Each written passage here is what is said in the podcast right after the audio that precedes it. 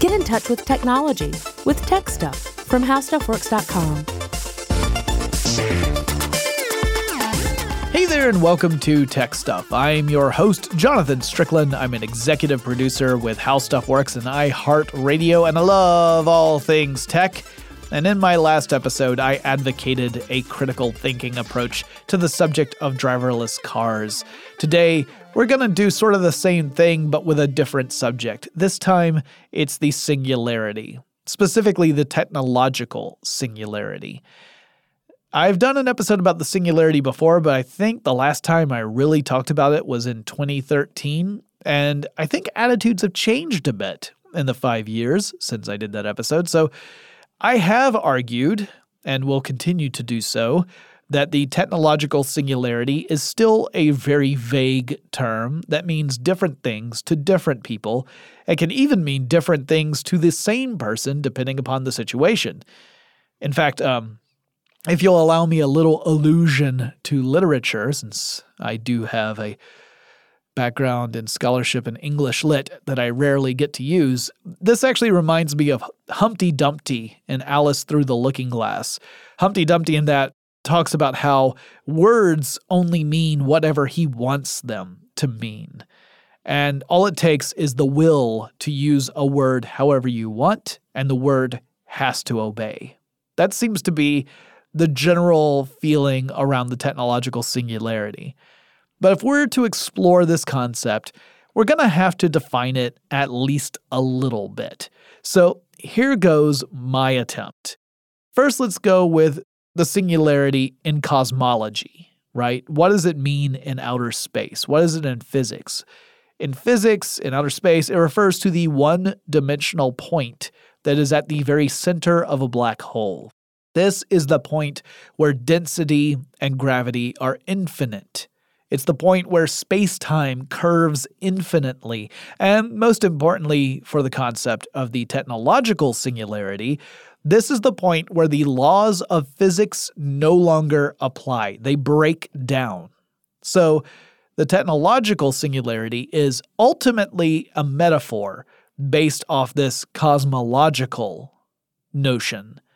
So, with the technological singularity, the idea is that we arrive at a moment where technology is able to iterate and evolve at a rate so fast that it is impossible for us to envision or predict what happens next. Or it's about superhuman intelligence. Those tend to be the two big ones. So, generally, we imagine that superhuman intelligence actually brings about this era of rapid technological iteration and evolution. And the nature of that intelligence is still a matter of conjecture because, as far as we can tell, it hasn't happened yet. Some days we struggle for normal human intelligence. But there are some big, broad categories that we can talk about as a possibility for this superhuman intelligence scenario. There's the artificial intelligence version, in which computer scientists design a system of such sophistication that it operates on a human like level of intelligence. This AI, in turn, begins to design its successor, which is an attempt to improve upon the previous generation. This next AI ends up being smarter, faster, stronger than its creator was. And it goes on to create the next generation of artificial intelligence, which by definition is going to be better designed than anything we humans could accomplish, because generation two is already better than human level intelligence. And bam, at that point, you have the intelligence explosion. You have a superhuman intelligence beyond any capability of human thought here. And because it's operating at a level beyond human capability, we cannot possibly guess at what will come next because we are only human. We can't conceive of what will happen with superhuman intelligence because we don't possess that.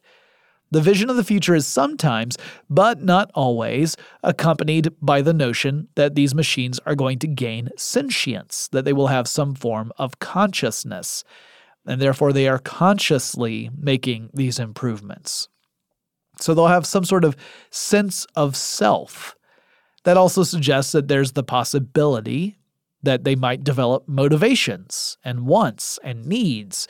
So, this leads us to some scenarios where this all develops into a Terminator or Matrix like dystopia, in which these machines have come to the conclusion that we human beings are a blight upon the earth and that we have to be wiped out. Or it could lead to machines subjugating humans in some way, that we are the ants to its colossus and we can either be ignored or we can be put to work in some menial task. Or maybe the machines would just be super nice, high tech guardian angels that are granting us wishes, whatever we want. It, they make it possible because they're intelligent enough to do it. But the point is, the machines are the ones making the decisions, and they would be doing so beyond what we could do ourselves, and therefore we have no way of predicting what would come next or what the future would be like because it's, by definition, outside of our own experience. Another version of this superhuman intelligence that will bring on the technological singularity comes about due to biological or technological boosting of our own intelligence. So instead of making computers super smart, we make ourselves super smart, possibly with the use of computers. We've discovered a way to augment our intelligence beyond what was previously thought possible. Now, in a way, you could argue that the history of humanity has been one of using technology to augment our intelligence. Though the ancient philosophers like Socrates would disagree, Socrates would say, Don't write anything down. Because if you write things down, you don't have to keep that information in your head. And if you let information out of your head, then you're less intelligent as a result. You didn't have to keep it up there in your noggin. Similar arguments were made in the wake of the Gutenberg printing press when that was invented. And more recently, much more recently, Nicholas Carr wrote about the same idea, only his target wasn't the book or the printed word, it was Google. He wrote, Is Google making us stupid? So, since we started writing things down, there have been people who have said, This technology is going to make us all dumb because you don't have to think if you have this stuff to rely upon. But the counter argument is that the technology can augment our intelligence. We can offload some of the cognition onto the tech or, that we're carrying or that we're depending upon. And that frees up more of our capacity to reflect or to do free association of seemingly separate and distinct ideas, to bring them together and come up with innovative solutions to hard problems. So I think it all just depends upon your point of view and your approach to using technology. Anyway, in this vision of the singularity, human beings become endowed with superhuman intelligence, which might very well mean we would no longer really be what you and I would consider human at this point. This is the transhuman vision of the future. So the end result would again be that we're talking about reaching a point where we as humans, flawed, limited in our intelligence, are incapable of imagining what would come next because we cannot put ourselves in the place of a superhuman intelligence. We lack that intelligence. Whether it's machines or us or some combination of the two, the basic idea of the technological singularity hinges upon the emergence of this superhuman intelligence in almost every case. So, where did that idea even come from? Well, back in 1847, there was a publisher named the Reverend Richard Thornton who wrote a piece about a mechanical calculator that illustrates my earlier point about how people have talked about how technology can make us dumb or can be uh, a hindrance for thinking. He wrote that such a device, if placed in a school, would do, quote, incalculable injury, end quote, don't think he was necessarily intending to make a pun about a calculator. But he did go on to say that these machines might get better and better. And what might happen next? He said, maybe they would be able to calculate ways to improve their own design and, quote, grind out ideas beyond the ken of mortal mind, end quote. So he's saying these machines themselves might even come up with the method of making a better machine, which in turn might make even better ones and eventually get to a point where they could produce information that we humans can't even dream of. This is back in 1847, before the electronic computer. Alan Turing, whom we often associate with this idea of machine intelligence, wrote a paper in 1951 in which he hypothesized that once machines do level enter a level of like human like thinking or at least appear to think like humans do, it wouldn't take long before they would outpace our own capabilities. And he cited the 19th century writer Samuel Butler in this. Butler himself had said, There is no security against the ultimate development of mechanical consciousness in the fact of machines possessing little consciousness now. Essentially, he's saying just because machines are dumb right now doesn't mean we can discount the possibility that they will one day be intelligent. He was making an observation about how quickly machines were advancing. And he was comparing that against the very slow process of evolution in biology. He was saying, you know, it took millions of years for lower organisms to evolve to higher thinking organisms. But look how quickly technology is developing it won't be long at all before those are thinking, before machines can think. That seems like a somewhat faulty reasoning to me, but we'll move on. John von Neumann, who I talked about in episodes uh, in Tech Stuff this year, reportedly talked about a singularity that would happen once technological process, uh, progress rather, would occur so quickly and become so complicated as to become incomprehensible. So this is more in that technology is rapidly iterating and evolving, but not necessarily related to a superhuman intelligence. Uh, he told his buddy Stanislav Ulam about this, and it was Ulam who reported the conversation. So uh, it was more from uh, secondhand information. Then there's I.J. Good, who was one of Turing's peers at Bletchley Park when they were working on cryptography during the World War. And he wrote about a future intelligence explosion. He described the scenario that I mentioned earlier of machines designing ever more capable successors and leaving human ingenuity in the dust in the process. His work would inspire a science fiction author named Vernor Vinge, who presented the earliest recorded version of the phrase technological singularity. He wrote it in a piece that was published in Omni magazine in 1983.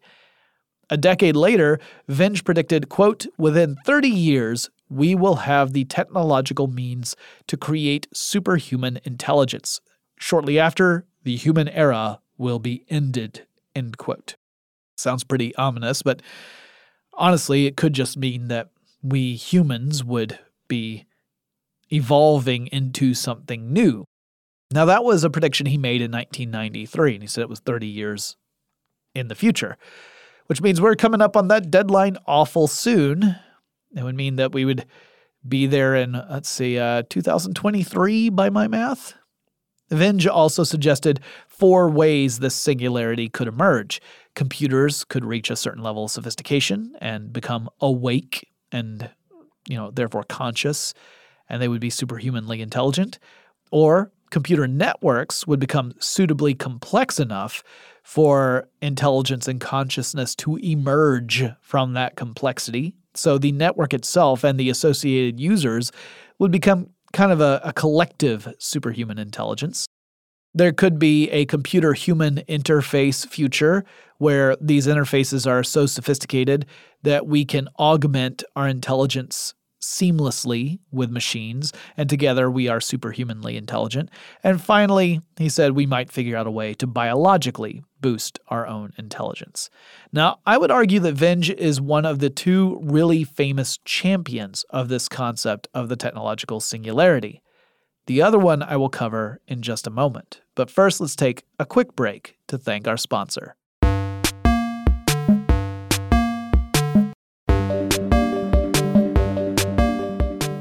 I think the person who we most readily associate with the concept of the technological singularity, he has written numerous books on it and has given lots of talks on the subject and has promoted the idea extensively, would be Ray Kurzweil.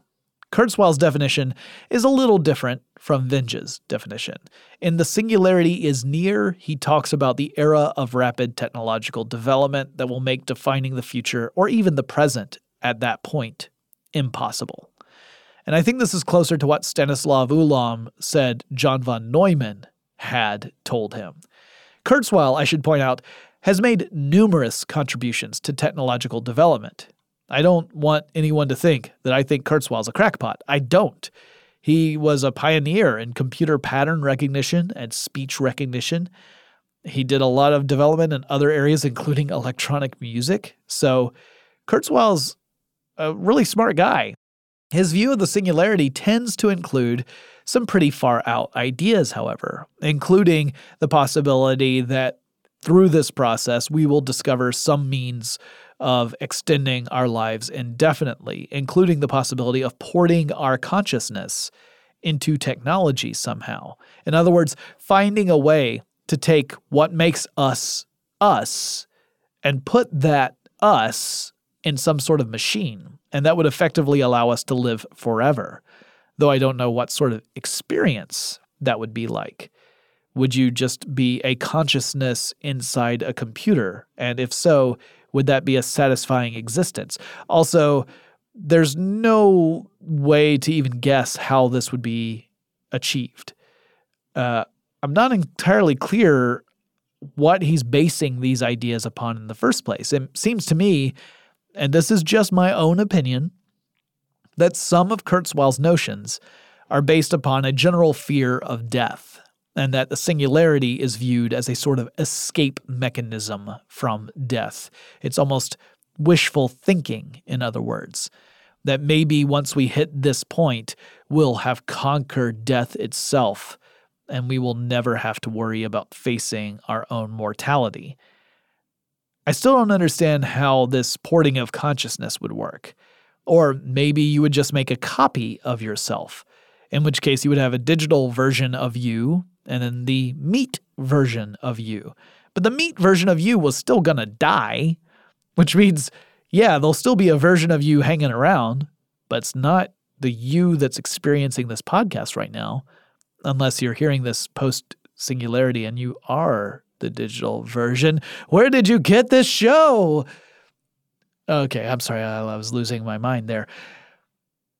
Again, while I think that his ideas are far fetched from a personal standpoint, there is no doubt he is a billion times smarter than I am. So I acknowledge I could very well be in the wrong here. It just, my, my critical thinking and skeptical nature are really starting to raise some red flags. Now, there are a lot of other people who are also important in this field. I don't mean to suggest that I have covered them all. There are proponents and there are skeptics. For example, there's Hans Moravec, who's a computer scientist and a roboticist, uh, famously working with Carnegie Mellon University. He generalized Moore's law to a broader application of artificial intelligence and the arrival of a superintelligence. And one of his predictions was that by 2040 or so, robots will become so sophisticated at that point and so complex that they will effectively emerge as their own species. In 1993, he penned a paper titled The Age of Robots, and this is a quote from that piece. Computerless industrial machinery exhibits the behavioral flexibility of single celled organisms. Today's best computer controlled robots are like the simpler invertebrates. A thousand-fold increase in computer power in this decade should make possible machines with reptile like sensory and motor competence. Properly configured, such robots could do in the physical world what personal computers now do in the world of data act on our behalf as literal minded slaves. Growing computer power over the next half century will allow this reptile stage uh, will be surpassed in stages producing robots that learn like mammals, model their world like primates, and eventually reason like humans. Depending on your point of view, humanity will then have produced a worthy successor or transcended inherited limitations and transformed itself into something quite new. No longer limited by the slow pace of human learning and even slower biological evolution, intelligent machinery will conduct its affairs on an ever faster, ever smaller scale until coarse physical nature has been converted to fine grained, purposeful thought. Now, his ideas are predicated upon the assertion that consciousness, which is a quality that's devilishly difficult to define, in fact, I would argue it's just as difficult to define as the term intelligence. He argues this arises from the material. That is, the mind is totally the product of our nervous system. Or, if you want to be a little more generous, the combination of our nervous system and our interactions with our environments. So, in other words, consciousness emerges from a system if that system meets the physical criteria. If true, and I happen to believe that this is true, that it, it, then stands to reason that if you have a sufficiently complex system with powerful enough machines, we should be able to create an artificial entity that possesses consciousness.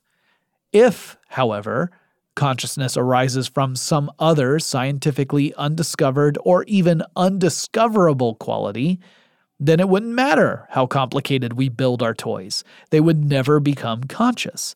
So, in other words, if consciousness were the emergence from some other thing that science cannot uh, address, like a soul, for example, then there's no way that we could create a conscious artificial being. We can't create the soul, if that is in fact how it works.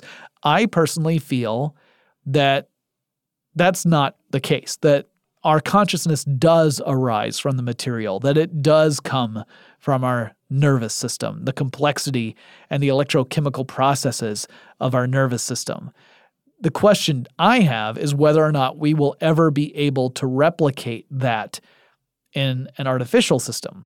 Not saying that it would be impossible, just wondering if we will ever figure it out.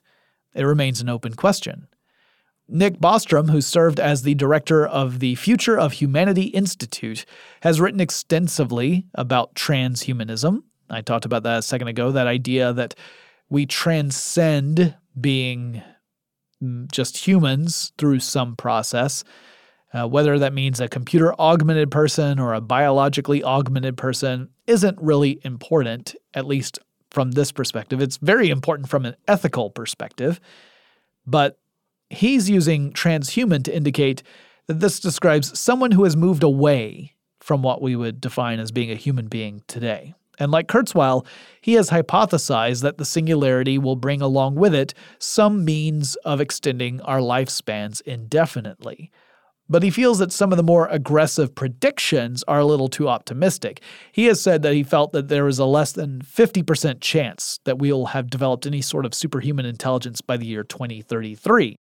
He thinks it's going to happen, but it might take a bit longer than that. Some of the people who believe or have formerly believed the singularity to be around the corner aren't convinced it's necessarily going to be good for us.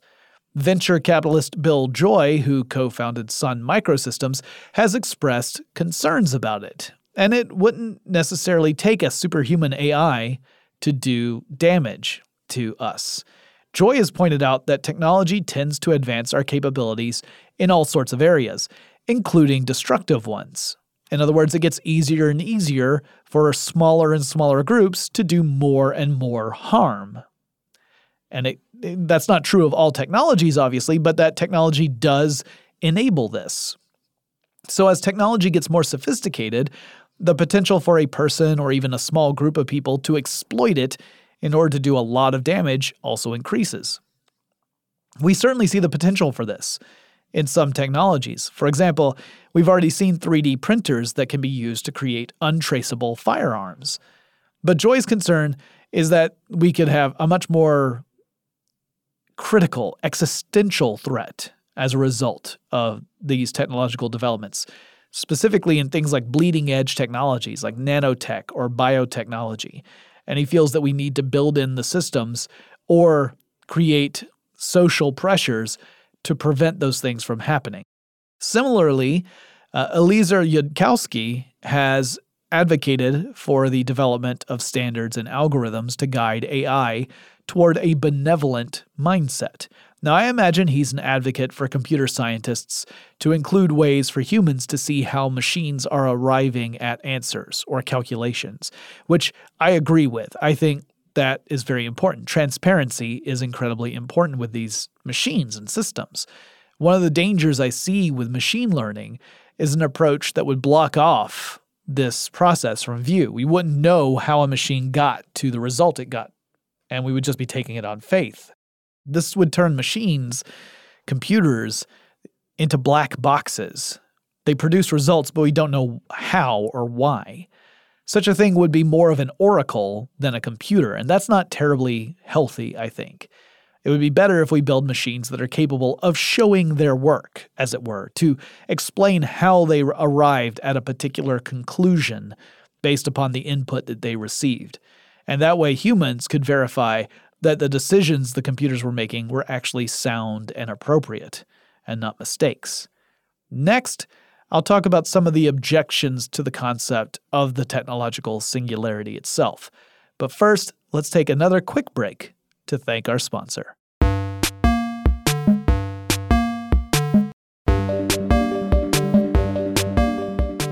So, what do people who think the technological singularity isn't going to be a thing, or at least not a thing that's going to happen anytime soon, what do they have to say? Well, one counter argument is that futurists and singularity enthusiasts are far too quick to apply the results of Moore's Law across the board to all sciences and technologies that would be necessary in order to bring about some sort of superhuman intelligence. And this, to me, seems like a pretty solid counter argument. So, first of all, Moore's Law is not really a law, right? It's an observation. It's an observation and a prediction that Gordon Moore made in the early days of silicon based transistors. Namely, Moore stated that due to economic demand for electronics, the semiconductor companies would invest the resources needed to create more complicated chips.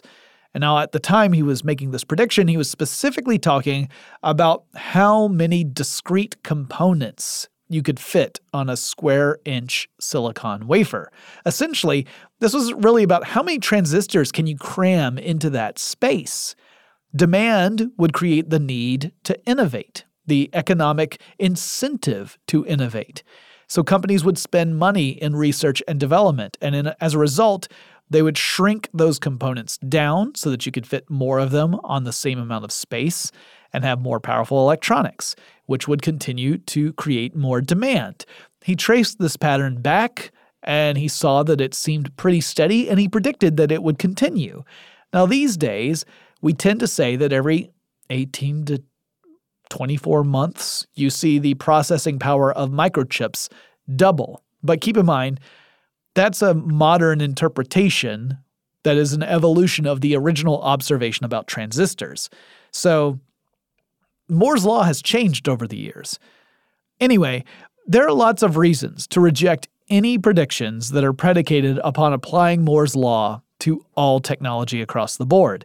First, even for transistors, Moore's Law has largely been something of a self fulfilling prophecy. Companies have acknowledged the prediction, and then they've worked really, really hard to keep up with it. So, in a way, the reason we see such rapid progress in microprocessor technology over the course of the last several decades is because these companies have a sort of sense of obligation to keep up with Moore's law. If they didn't, it would see it would be like a failure, right? It would seem like they were the ones who broke Moore's law. So they keep working super hard to keep that going. And that has meant that we have reinterpreted Moore's law. That's why we think of it more as processing power these days and not in the number of transistors. But we know this is not sustainable indefinitely. Not based on our current microprocessor architecture, at least, we will hit physical limits based on those designs that eventually we will not be able to engineer around if we stick to that architecture. Now, that does not mean we won't find alternative approaches. We might find alternatives. However, that might also mean we won't see progress continue at that same rapid pace. We might see improvements, but it might be on a slower scale, which means we don't advance as quickly. As it stands, we've seen more advances in processing by changing up the way we do the work than we do with the hardware over the last couple of years. In some cases, that's by going through parallel processing, either by having multi core processors or even leveraging graphics processing units, GPUs, to do some of this work. Now, that's one objection to Moore's Law, but another is just because a general observation applies to one part of technology doesn't mean it applies to all parts of technology. That would be crazy. Let's say I took Moore's Law and I tried to apply it to cars, and I said, the top speed of the model of this car model, this car that I just bought, this top speed is 120 miles per hour. I'm going to buy one in two years. I'll buy a brand new one in two years because Moore's Law states it's going to be twice as powerful in two years. It's going to go 240 miles per hour. Two years after that, it's going to go 480 miles per hour. Well, if I told you that, you would say, You're nuts. That's not how it works. And you would be right. That isn't how it works. The mechanical performance of engines does not follow the progress of Moore's Law. Moore's Law does not apply to all technologies evenly across the board. So we can't say that the rule, and keep in mind, Moore's Law isn't really a rule, the rule for microprocessor progress doesn't necessarily apply to other sciences and technologies and a technological singularity dependent upon the emergence of a superhuman intelligence is going to depend upon a lot of different technologies, not just raw computing power. So that's one big objection.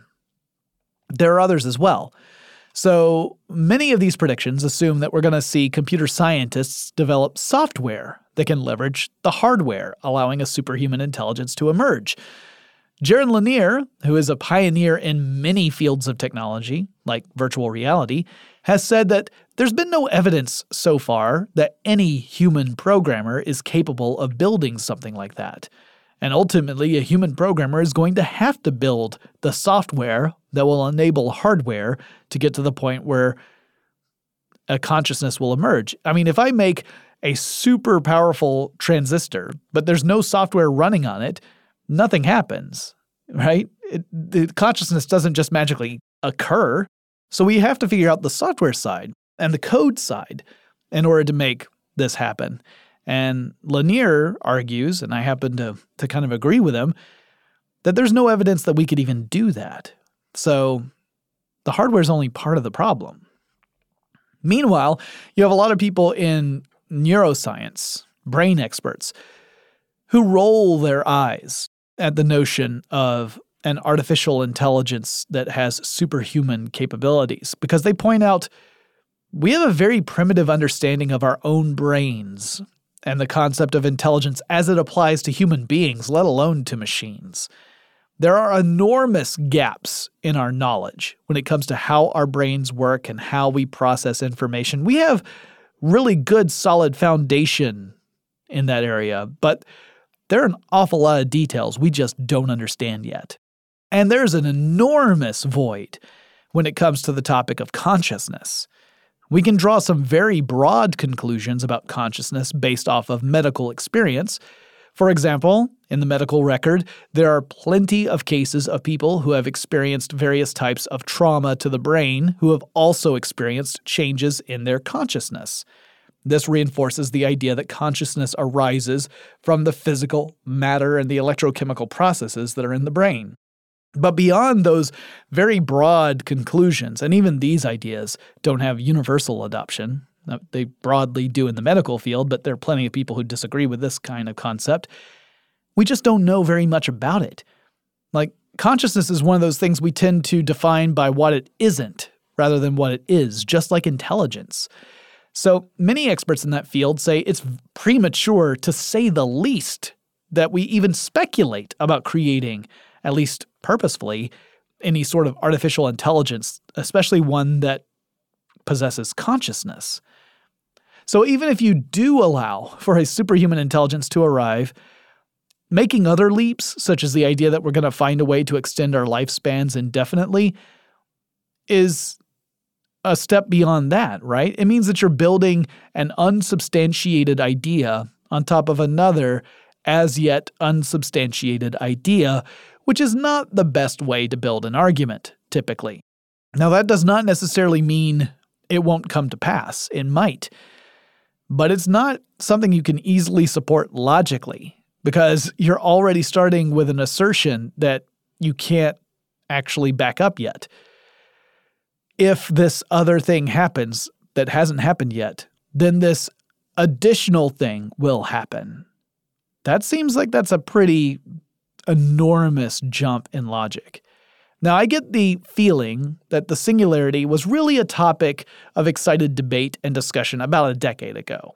More recently, as we have seen how devilishly hard the problem of AI really is, not to mention how incredibly huge that interdisciplinary field is, since AI is more nuanced than creating a computer that thinks like a person. That's a very narrow view of AI. I think we've backed off a little bit on the singularity talk. That's not to say there aren't some things associated with the technological singularity that we should ignore or that we shouldn't tackle. I think it is good to talk about the ethics of artificial intelligence and robotics, for example, including things like whether or not it's a good idea to pursue the development of autonomous weapons or to allow artificial intelligence to guide economic factors like stock purchases.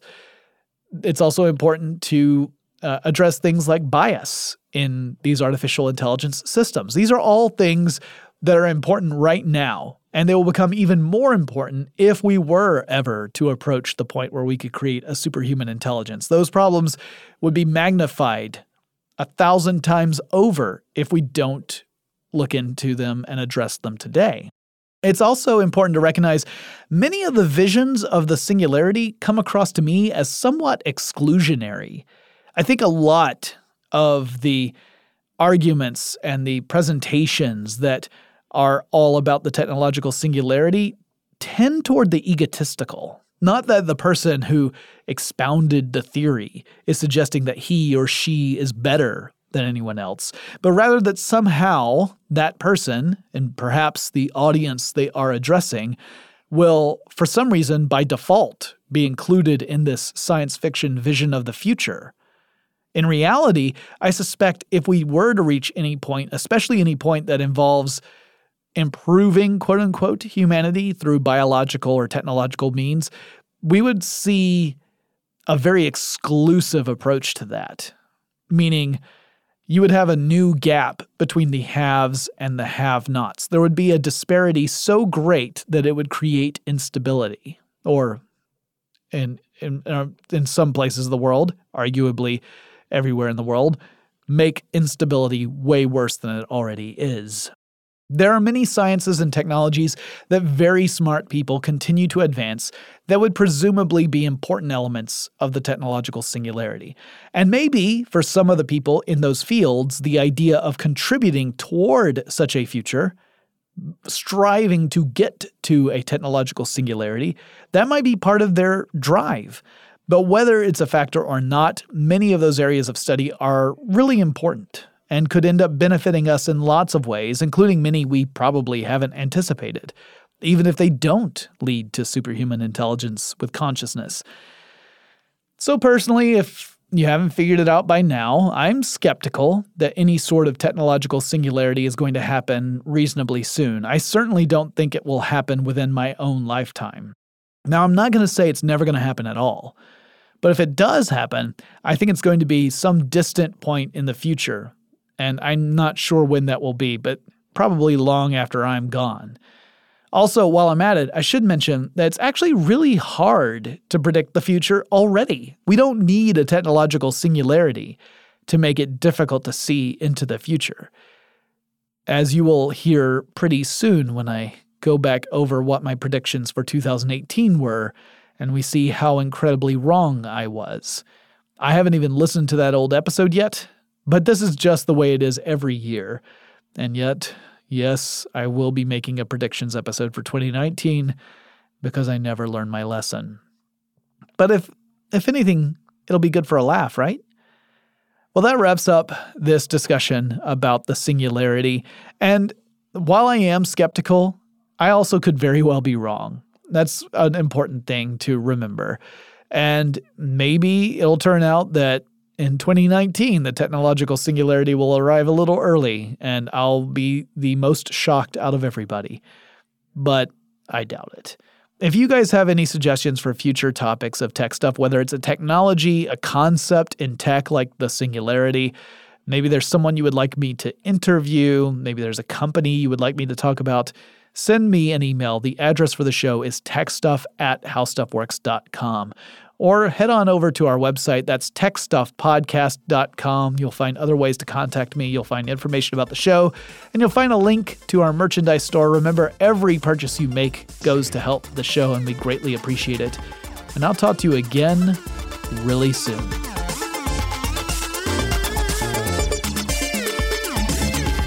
For more on this and thousands of other topics, visit howstuffworks.com.